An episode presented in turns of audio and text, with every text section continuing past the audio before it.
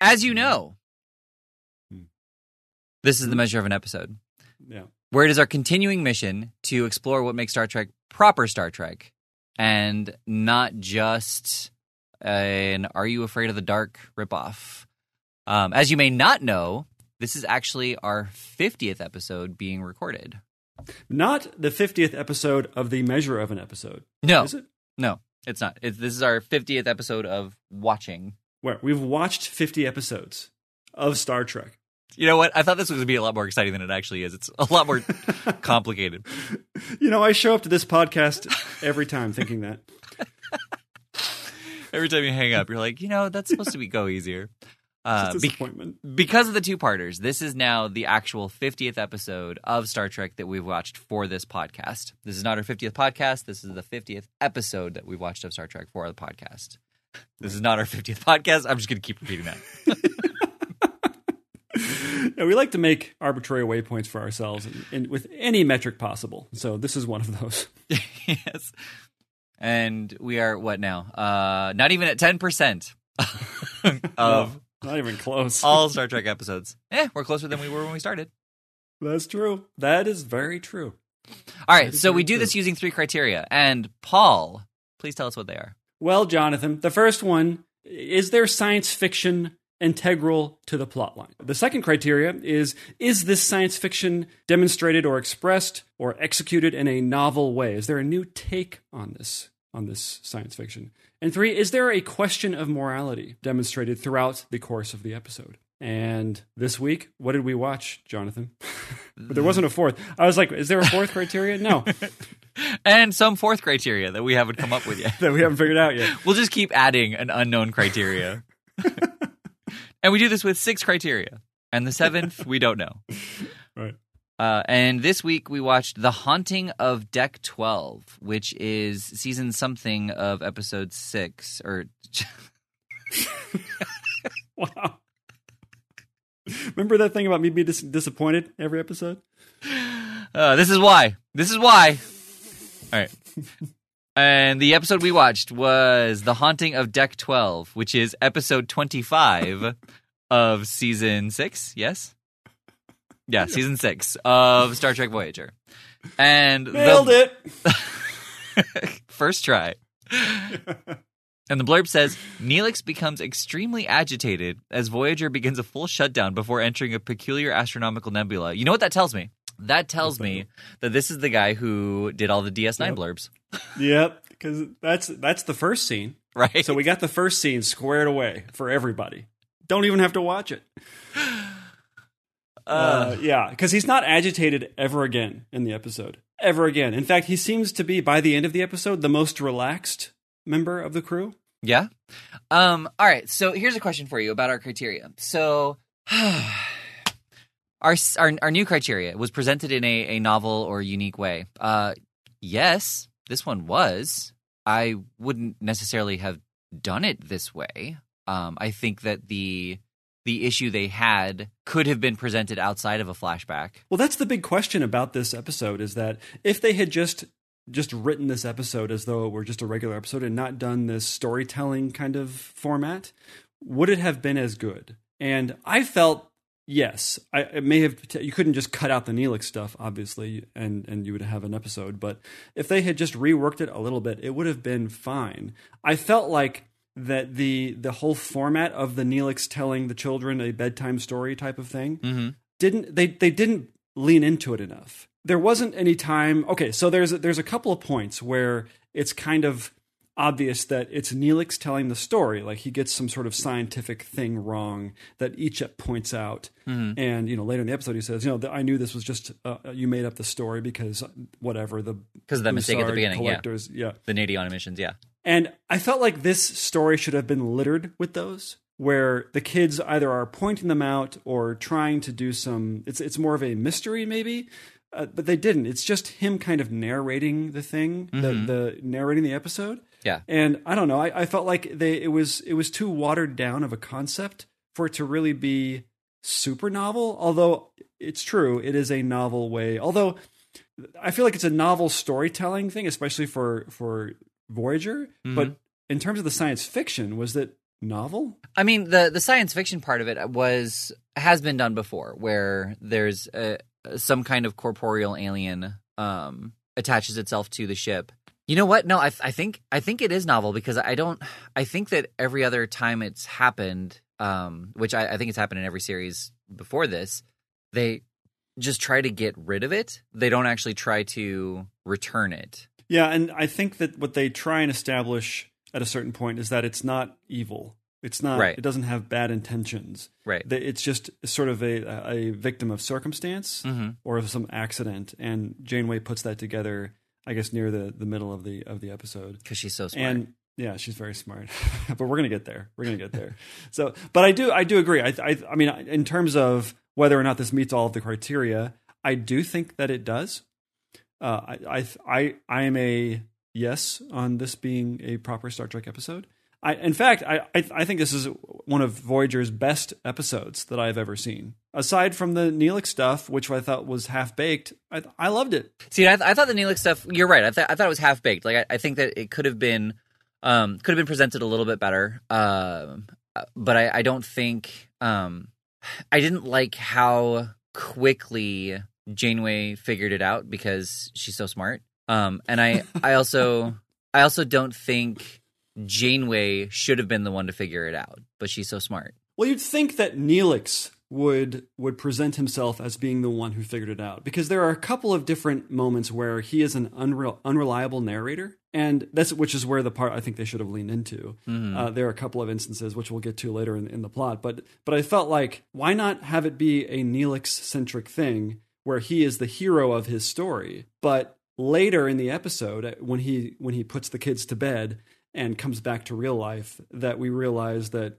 it was a it was a crew effort. It wasn't just Neelix saving the day. Like for example, there is a point in this episode where Neelix is uh, being instructed by Tuvok to go to his happy place, and he imagines his birthday party where the entire command crew is surrounding him, singing him happy birthday, while the captain of the ship brings him his dinner, like she's some sort of waiter. Now, do we really think that it happened this way? or is this Neelix just sort of Going to his happy place. telling the story? Right, where Yeah. everybody adores him. Right, right. But he he recounts that as though it really happened. So why Yeah. not do that and and have it I guess explained later in some way that that that's not what happened. That's not how it goes. Right? That's not that's not how we solve this problem. I feel like it should have been just because it was his story, we should have followed him the entire time rather than him saying, meanwhile, Janeway was in engineering trying to get, you know, and like it was, it was more like I don't think he should have been a part of the story at all. Almost like I feel like it almost should have been just his his part in the story should have been him telling about telling them about these things that happened like while he was on an away mission or something. Or the other way around, it being entirely first person, where he's in every single scene and every single shot of the episode, where he can only recount things that he saw happen.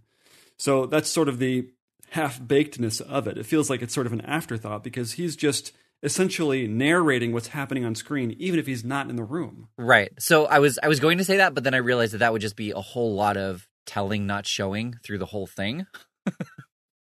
you know, so like so Ensign Kim comes into the like so I've been I've been sitting in the the mess hall for three hours wondering what's going on when Ensign Kim shows up and explains to me and like we do the flashback of Ensign Kim explaining everything that happened. But I guess I mean I guess it could be that and and Ensign Kim explained to me that and then it would do the flashback to what Ensign Kim was explaining and that way we'd get to see it.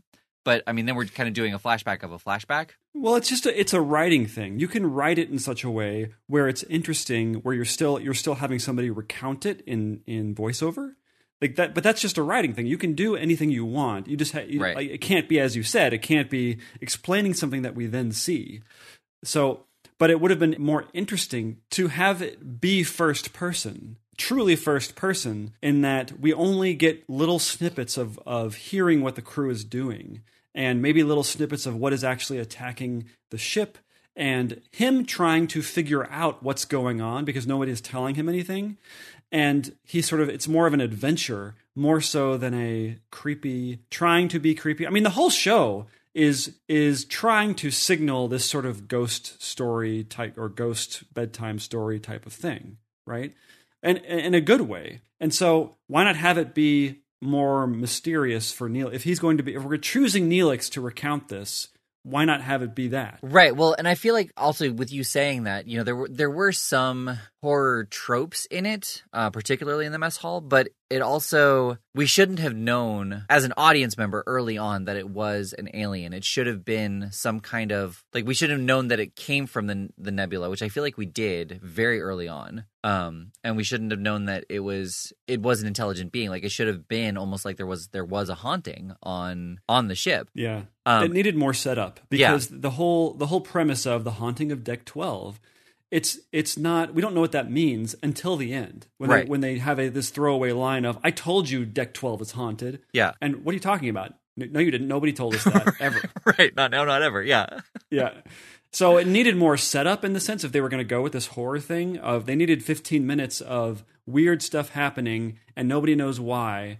But they don't do that because they needed to be a story that was recounted very quickly. Mm-hmm. But but one thing I will say about the whole format is that it was executed really well. The all of the photography, all of the music, yes. everything is, is seems very un Voyager to me. Where yes. a lot of the typical Voyager stuff is is kind of I don't know plain, yeah, vanilla, yeah, kind of into, yeah. yeah. The music, the the photography, but this one was was very well done. Like you had a lot of sort of oblique shots of people where it was just sort of a profile, like when Neelix is talking to Tuvok at the beginning uh, of his story, where they're, you know, he's trying to tell him, you know, maybe you could put drapes on the wall. But it's all done in this kind of almost very uh, the shining kind of way where they're not expressly trying to show you how creepy everything is, but everything surrounding the the story is creepy. I don't know if I've told you this before, but I, I, I tend to like it when we're thrown into the middle of a narrative as opposed to starting off cold with a narrative. Oh, Have okay. I said this before? Yeah, I don't know if I. I mean, maybe maybe off the podcast, but I, I it sounds vaguely familiar. Right, but uh, so what if what would have happened? So we have this scene with Neelix where he's turning off his his the where for some reason he has to turn off all the lights in the in the galley at the very beginning. Mm-hmm. And again, it's the only time we see him nervous, and nobody else is nervous. Uh, right, and that that never comes back. But what if we started the cold open with power going out in the cargo bay and the children have to disconnect themselves, you know, mm-hmm. take out the butt plugs and and to say what's what's going on. And it started there as opposed to having this thing at the beginning. I mean, it was a, it was a great sequence. I loved the sequence of the, of the cold open where they're shutting down the ship. They're, the whole sequence of them shutting the ship down is not out of fear or nervousness. Everybody's tentative about it, right. You can tell that they all know what's going on and this isn't they're not act they're not doing this out of necessity in the sense of survival but they're doing it for some other reason that we don't know. And it was a great way to watch a cold that's exactly what a cold open should be. But would it have been better to start the cold open with Neelix shutting down the cargo bay? If if if we're going to follow this format of him telling a story. I kind of don't think so. Like I, I think that the the rush around would have would have it establishes the the, the story and the conflict um, without telling us anything. You know, okay, so obviously there's something new that's happening and we don't know what it is. Whereas if it had started in the cargo bay, it would have been like we wouldn't have been jumping into the middle of it because Neelix would have been right there to explain what was happening. I guess you're right. We wouldn't know what's happening. Yeah, yeah. maybe that's a different episode that we would need it that for for that for the show to start with that cargo bay scene, it would need to be a different kind of episode. You're right. You're so right. By the way, so there's a point when when the story is in you know they they have that whole setup with Janeway talking to the to the ship, but there's a scene where they call to the bridge and she's got her coffee cup that's empty. And she just hands it to some guy as she comes onto the bridge. She's like, Ensign, here. and walks away. Did you see that? No. I totally missed that. Uh, right. Is, is that a is that a cup that she got after trying I don't know if several it's the times? first cup or the yeah or the second cup, but she just walks and there's just somebody walking by trying to do their job on the bridge, and uh, Janeway immediately turns him into a waiter and uh, deputizes him as a waiter so she can get rid of her coffee cup. Does she acknowledge that, or does she just hand it off to them and they take it? I think she says, "Ensign here." But so what I was going to say about the flashback was, uh, it. I think like I don't. I know this is the. This isn't the episode that they they were going for, but it would have been a little bit more fun. Like I, I don't think I don't think they should have tried for the whole full on horror. Um, I you know, and I, I didn't I didn't read anything about like the production value of like why they wanted to do this, or if they just thought it would be fun to do it in this direction, um, or if the director decided like you know let's do a few rewrites to do it this way. But I think it would have been a little bit more fun as a genuine like campfire tale where they are telling the story, where Neelix is telling the story, and all of the crew are being voiced by him because he's telling the story. A la Ant Man or something like that. But then one of the one of the kids would say, you know, that's not what they would do or that's not what happened, you know, here's what happened and then it goes back and it's now one of the kids doing the voices. Yeah, that would be awesome. See, Yeah. that would be fun. Right. That'd be really fun because they, you know, obviously the kids are smarter than Neelix. Right. Neelix knows that. Yeah. See, and I think like hearing you say that, I was going to agree, but I think mm, it's more along the lines of he's actually really smart when he's given the information, but he's not always given the information. So you know he's he's left as an aloof doofus because usually when he has the information, he's able to piece more together, or he's able to figure things out on it for himself or for others. Maybe you're right. Maybe everybody hates Neelix so much they don't want to talk to him, so he doesn't have any information, so he comes off that way. Yeah. But in the episodes where he actually does contribute to the safety or progression of the ship, he does seem to know what he's talking about Right. in terms of usually it's diplomacy with other life forms, I guess, or Mhm. other races in the in the quadrant. So I think when he's given the information, he he is able to figure things out. You know, it, it's kind of it's kind of like, uh, well, just just Janeway, man. Like she she is the smartest person in the room. Like we don't have a room of the smartest people in the room. Oops, sorry about that bang. Um, I guess I'm going to know what that means when I'm editing. um, but you know, like she's she's the one who figured this out. Like she didn't tell Chakotay anything on those two missions that we've seen now. You know, she's like, you were supposed to play the idiot, and you did it surprisingly well.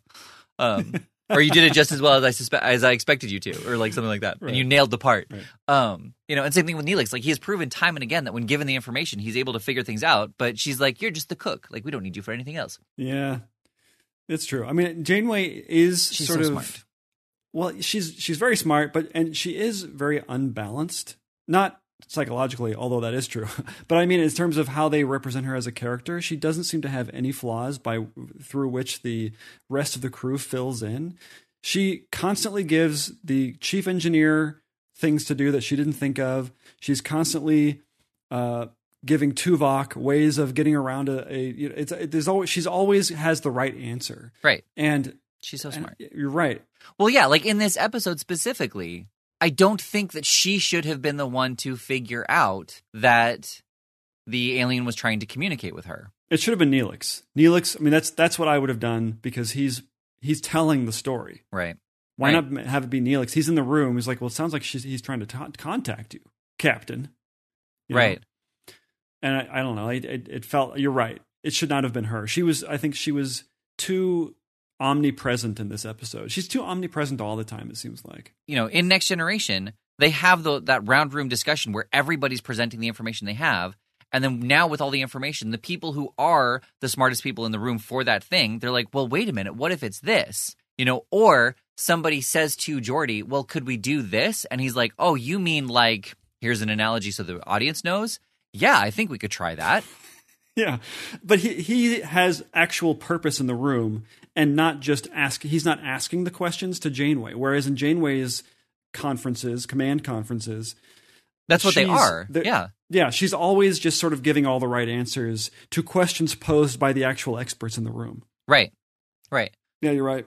She's just so smart. Uh, that was the part that really, like, that really upset me in this episode was just like she had she had her entire crew in engineering, and then the alien starts calling out to her, you know, and she's like, "Wait, I think it's trying to communicate." And I think I think even B'Elanna was like, "No, it's just a glitch." And she's like, "Well, yeah, but what if Right. you're wrong?" Speaking of horror, like, there's as far as I can think, there's only been one Star Trek episode where someone has genuinely died from the horror experience, and that was the person on Next Generation who phased through the floor. It would have. I mean, the only way you could have made that more creepy is if they were still alive.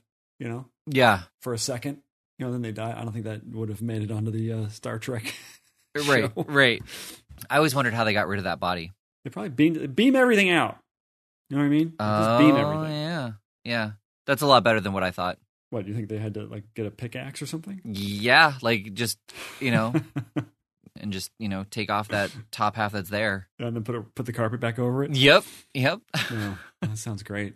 Yeah. That's Nobody nobody uses that. They all walk around it every time. well, I mean, for a while there's gonna be a stain, like There's no stains in Star Trek unless it's the first coffee Star stains Trek. on the bridge, like you were talking about, stains. Yeah, they, they, those are true, but they fixed that. right? When they built a whole new ship. Exactly. We had a stain problem on the last ship. We need to fix that problem. Time to get a new ship. that stain's never coming out. Yeah. So going back to the science fiction, so the sci- there, there actually was. I mean, this this happened a couple of times, but one that really did stick out, stick out to me is that at, at the beginning when they when they're I guess in the they're they're leaving the nebula after you know bad stuff happened, and Janeway notices that the they are passing that whatever cluster again, which was kind of a fun moment. I was like, oh oh, a curiosity, an Yeah. intrigue. Right? Like yeah. Tell I, me more. Mm-hmm. Thought there was might like I thought there might have been a time loop or something. Yeah. That yeah, I was like, where is this going? right. And so it's set up that that the navigation sensors are not working, and so uh, they stop immediately, and it, they make a they make a deal, a big deal out of it, and they totally would in real life because they aren't navigating through by line of sight. They're not navigating by through a window. Uh, they're not navigating through the feel of the ship as much as they like to talk about how Tom Paris and how much he likes to talk about how he all he needs is just a, a stick and a window and he can get him anywhere. Mm-hmm. Uh, not true uh, when it comes to space travel. If you if you when you have my doorbell just rang when you have a ship that is spanning thousands of light years at at the ridiculous speeds that they're going, they would they they would at all costs have to make sure that their their navigation instruments are working, and they may be the most important sensors on the ship in terms Yeah. of a if the if the purpose of a ship is to move through space, Right. Because uh, because you any any miscalculation by several de- even by several decimal points Mm-hmm. would be would put you off in the middle of nowhere Right. from where you wanted to go. And I I liked I mean it, they don't obviously don't go, go into it, but I really liked that they they took whatever it was 15 20 seconds and addressed that problem. Right. It was cool. I mean Yeah. it, was a it was a moment of oh this is a, a how things would be on a real ship if something like this existed. Right. I wonder how often the navigation system goes offline, um, or you know has those kind of technical issues. That would have to be one of the most robust sensor arrays on the ship. Right. That- Sorry, I mean in the series, like Yeah. just in in Star Trek in general. Oh, I how, see. how often is that I a see. conflict? You know, and like and Yeah. how how do they handle it? You know, are are are they like shields up, red alert? Oh. Well, it happened again. I mean, we've talked about this before, where uh, something's happened. We need to get out of here. Okay, go to warp. I can't go to warp. Engines are offline. It's like, well, that's convenient. Every time, every time, like, what, what do we have these engines for? They're always going offline at the least op- inopportune time. Most inopportune. Least Least- opportune, most inopportune. Yeah, There you go. Yeah, yeah. The least Hang inopportune time my- is like that's great. right on schedule. uh, somebody just rang my doorbell. Hang on, let me go check. Make sure there's nobody just waiting out there singing carols. Okay. This whole episode is kind of littered with those little moments where they are being, you know, peppering it with little science fiction moments. I mean, I didn't even watch this at double speed. I watched it at regular one speed. That's how much I like this episode. So I I watched the first 10, 15 minutes at one and a half speed, uh, and then I, I had to leave and come back to it, and it started at normal speed. And yeah, same thing. Like I didn't realize until the last five minutes that I had been captivated and watching it normal speed. Um, Right. you know, Yeah. which uh, which I mean, you know, in Star, for Star Trek in general, like it's it's pretty good to like most episodes are are solid and you can watch them at normal speed. But I feel like Voyager in particular, they they just have a tendency to technobabble a lot and um and just have those like have those establishing moments or moments where characters are recapping, and so it to to really have it move along at a decent clip, um, you should be watching it at one and a half speed. So so yeah, I feel like I feel like this one was presented in such a way that um that yeah, at normal speed, like it was it was captivating enough. Yeah, it was engrossing. I have one gripe about the whole storytelling format. I guess That we haven't it covered? Okay. Seems, Oh yeah, yes, I know. There, there's more. So there's just something insensitive about Neelix telling a scary ghost story about the thing that's happening to these children during the thing, like this dangerous thing. I mean, we, we learned that it's not necessarily dangerous, but we're led to believe it's dangerous. And I guess Neelix is nervous, and so we must think that it's dangerous. But why is he? Why isn't he telling some sort of happy, fun story? Because it's sort of like if someone were telling a story about drowning children while they were on the Titanic while it was going down. Right. So I I thought that initially as well, but I think in his flashback, you know, he was talking about why he was scared. You got that part, right? Like he was he was scared because there was that other ship that was floating in space and there there was a gas leak Right. and they had lost all their their oxygen supply was diminishing and they had to choose who was going to suffocate by drawing the shortest straw, you know. Um Right. waiting for waiting for rescue. Uh and so that's why he was nervous. Um and in his story, he didn't know what was happening and what was going on like uh in in the in in voyager you know he didn't know that there was this gas life form right Yes. Okay. Uh, well, see, that's the weird part to me that that the kids didn't know this was happening because at a certain point in the in the narrative they evacuate the ship, and I like the so they must have remembered this happening. no he said this is before get- you came aboard at the beginning He did. Yeah. I thought this was something that was happening. So they've been harboring this alien for months. right yeah they, they've been harboring them uh since like the beginning of season six yeah um we didn't we didn't see the episode but that's when it must have happened because that's when the kids came on board Oh, I totally missed that. Yeah. So he he said like this all happened before you before you came on board. Um and then he's and then he's telling the story. So at this point he knows about the the nebulous gas that's um that's being held. The part that doesn't make sense though then is him being nervous in the mess hall. You know, because he they Right. should have known that this was coming, that this was happening like everybody did, you know, and Right. maybe I mean Yeah. maybe he just didn't want to be left alone in the mess hall cuz, you know, it's a big place, Yeah, but I guess scared. Everybody's scared of the dark. I guess not Right. everybody, but some people are scared of the. You're scared of the dark, so you know. It would be funny though, is that if this did take place somewhat contemporaneously with with them being on the ship, that so they get when they're about to evacuate the entire ship, Chakotay and he says. Everybody out uh, of the ship except the first officer and the captain, and then it cuts immediately to the cargo bay of them regenerating their cargo hold, and then it cuts back to them. It just seems weird that they would have been harboring this alien who essentially could take control of the ship whenever it wanted to throughout the entire season of episodes that happened. because it was episodic um and you know they they didn't want anything that would foreshadow or call back to um things that you needed to know uh like they just they didn't do that and it's that's that's one of the things that I've always found disappointing about episodic shows That they can do stuff like this where, oh, this was happening the whole time. You just didn't know about it. right I, I don't know. I, I understand that when you write an episode like this, you have to do that. And obviously, they were not written with this. The whole season six was not written with this in mind. We can't go back and comb through season six looking for these little Easter eggs of like, well, this Nebula thing is coming up. right You right guys, you know, it, it's obviously not going to be there. But that's what I like about shows like Breaking Bad, Mhm. where you can do that. And Arrested Development is probably the best at this. Yeah. Where they were planning this stuff. All those little bits that come up, they, they were seeded. mm-hmm. Even the small stuff, they seeded it.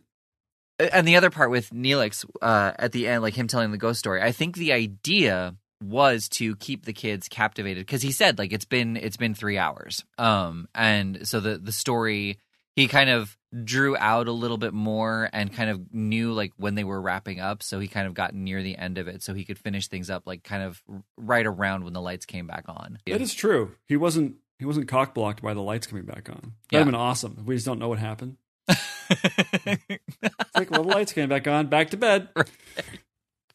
Well, there is the thing about that where they set it up as though, okay, was he making up the story or wasn't he? And it would have been nice if if there was a question about that. If they had designed the episode in such a way where, oh, maybe he wasn't telling the entire truth, or what what was going on. Like if there was some question as as to whether or not this was just Neelix spinning a yarn. Well, yeah, and I it it could have like he didn't have to say I hope it lived happily ever after. Like that was that was the the nail in the coffin. Like that just solidified it that for sure yeah, it was yeah that yeah um or they could have added a little bit more to to it, you know, having Janeway say like you hope what lived happily ever after or you know something like that and just leave it at that. Or they just give him a weird look. yeah like it Or just, even it just comes it in on more him where he's like kind of got a, a happy smile on it you know and, and he's like are, you know it, it was are they is he imagining that that's how the story ends that it got released? Or is he just satisfied that like he managed to keep them entertained the whole time because he just got accolades from janeway who he's got a crush on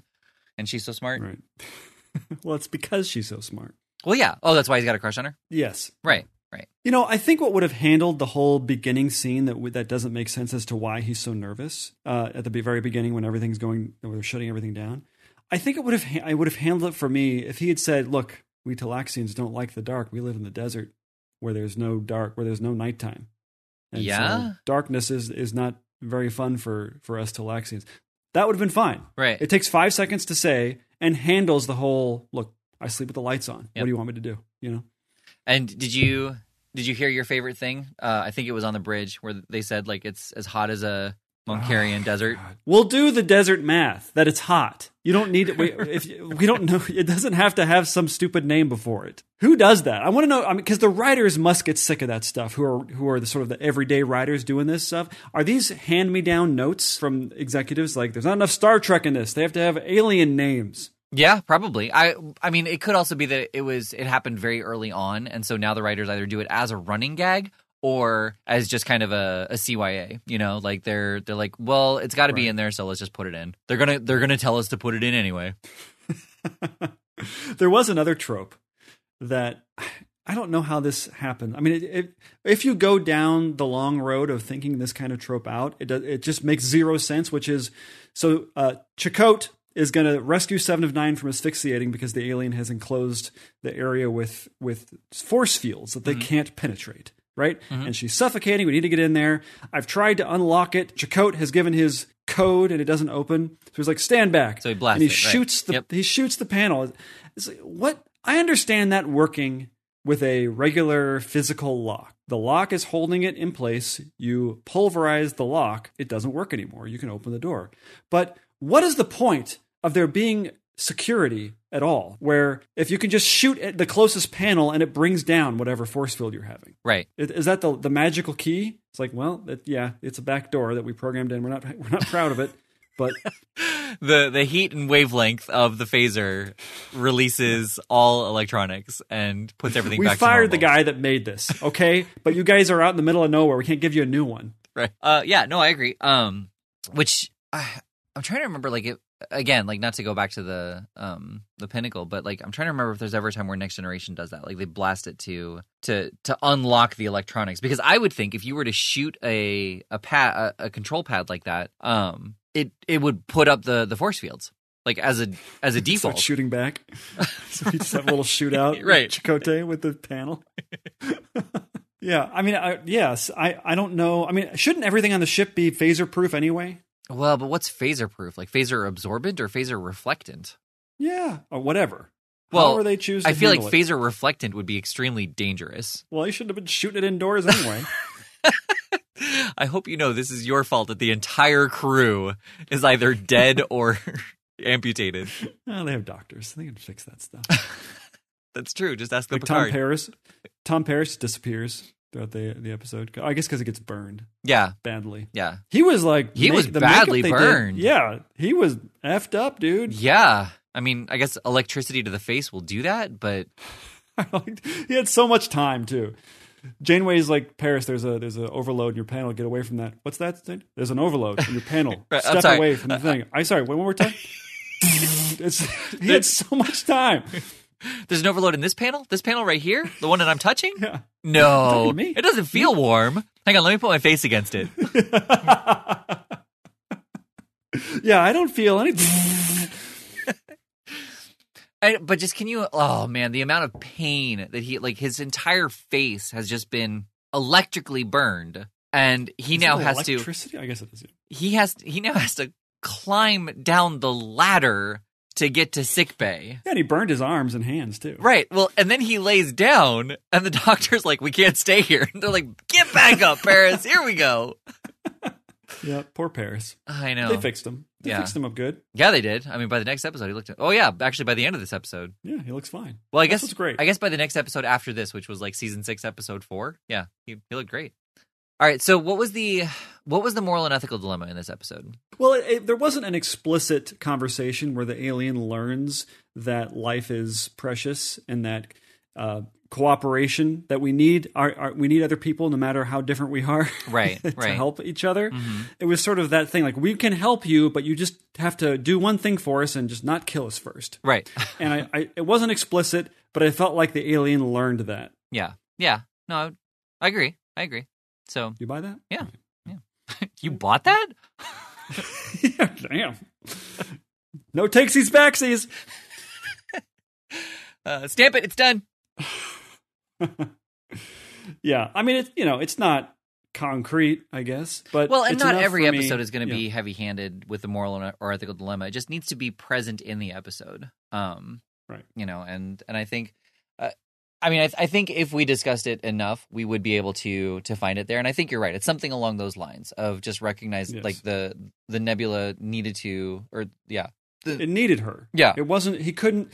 He or she or it could not just bend its bend these people's wills to to its whim. right. That, does that make sense? Yeah. Yeah. Yeah. Um, yeah. That it needed c- to cooperate, to coexist, as it were. And I think it learned that. Because obviously it learned it. If they it was just on board cohabitating with the on the ship with the other humans, it, it must have learned that. In fact, it may have had some relationships along the way Yeah, that would be kind of cool. with Geordi. if if it actually did um become part of the the computer um Yeah. and just the computer became great. a What if it? bit yeah. What if it's yeah. like it's like, hey, we have a nebula for you. No, I like it here. And I can help you guys. that would have been neat yeah like i, I like that you're exploring you know because it, it's been with them for the entire season essentially um and it would have been cool if if that's how the episode ended where i mean obviously because we didn't see it you know it was very episodic like it's not going to end that way but um, this is this is what I'm saying about like Pike and Strange New Worlds. Like, there's so many things that happen in Star Trek like this where it would be so cool if they didn't reset. You know, if they just they they had these things that actually changed the ship or the crew in different ways, and you know, not in not in huge altering ways that like what happens in Discovery, but just you know, all the all the characters grow and the ship the ship changes because it got attached by a space jellyfish. You know, like that kind of thing. yeah. Exactly. Actually, did you like the episode? I did. I did. Yeah. Like I yeah, I mean that's I, I enjoyed it and I would I would say like it's it's a good episode to watch. You shouldn't skip it. Um I think that I think that it could have been tweaked to just be that much better. Um but I don't I don't think that there was anything, you know, super aside from that moment where Janeway figured everything out on her own because she's so smart. Yeah, it's a good microcosm of what we were talking about earlier of how television is today versus how it was 20, 30 years ago in the sense of episodic versus serial. Where I was at the, I got to the end of this episode wanting there to have been more exploit, explore, exploration as to the premise. Yeah. and I didn't get that because it's a episodic episode. Right. It had to Episodic. yeah. Conflict had to be presented in the in the first couple minutes and had to be resolved in 45 minutes. Yep. And Janeway had to be the hero. That has to happen at a certain point. Right, because she's so smart. All right, well, let's see what's on. Blah, blah, blah. Generator, you've done it again. what is it? TNG, The Next Generation, Star Trek, The Next Generation, Season 5, Episode 22. What was it? There you go. Okay. Yep, that's right. All right. Episode 22 Imaginary Friend. A child who recently moved onto the Enterprise begins playing with an imaginary friend, but the new playmate begins affecting the ship's operations. Maybe this is the prequel to the Voyager episode we just watched, Right? but unlikely. Although this does not sound like a good episode, I may be proven wrong, which I often am.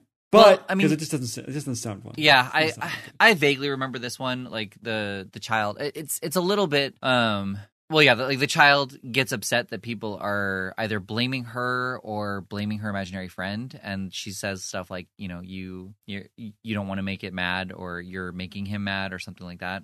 Um and I think that like it becomes a threat, and they have to try and figure out how to how to stop it. I don't I don't remember the specifics behind it, but I just I feel like it is very much in the same vein of what we just watched. Right.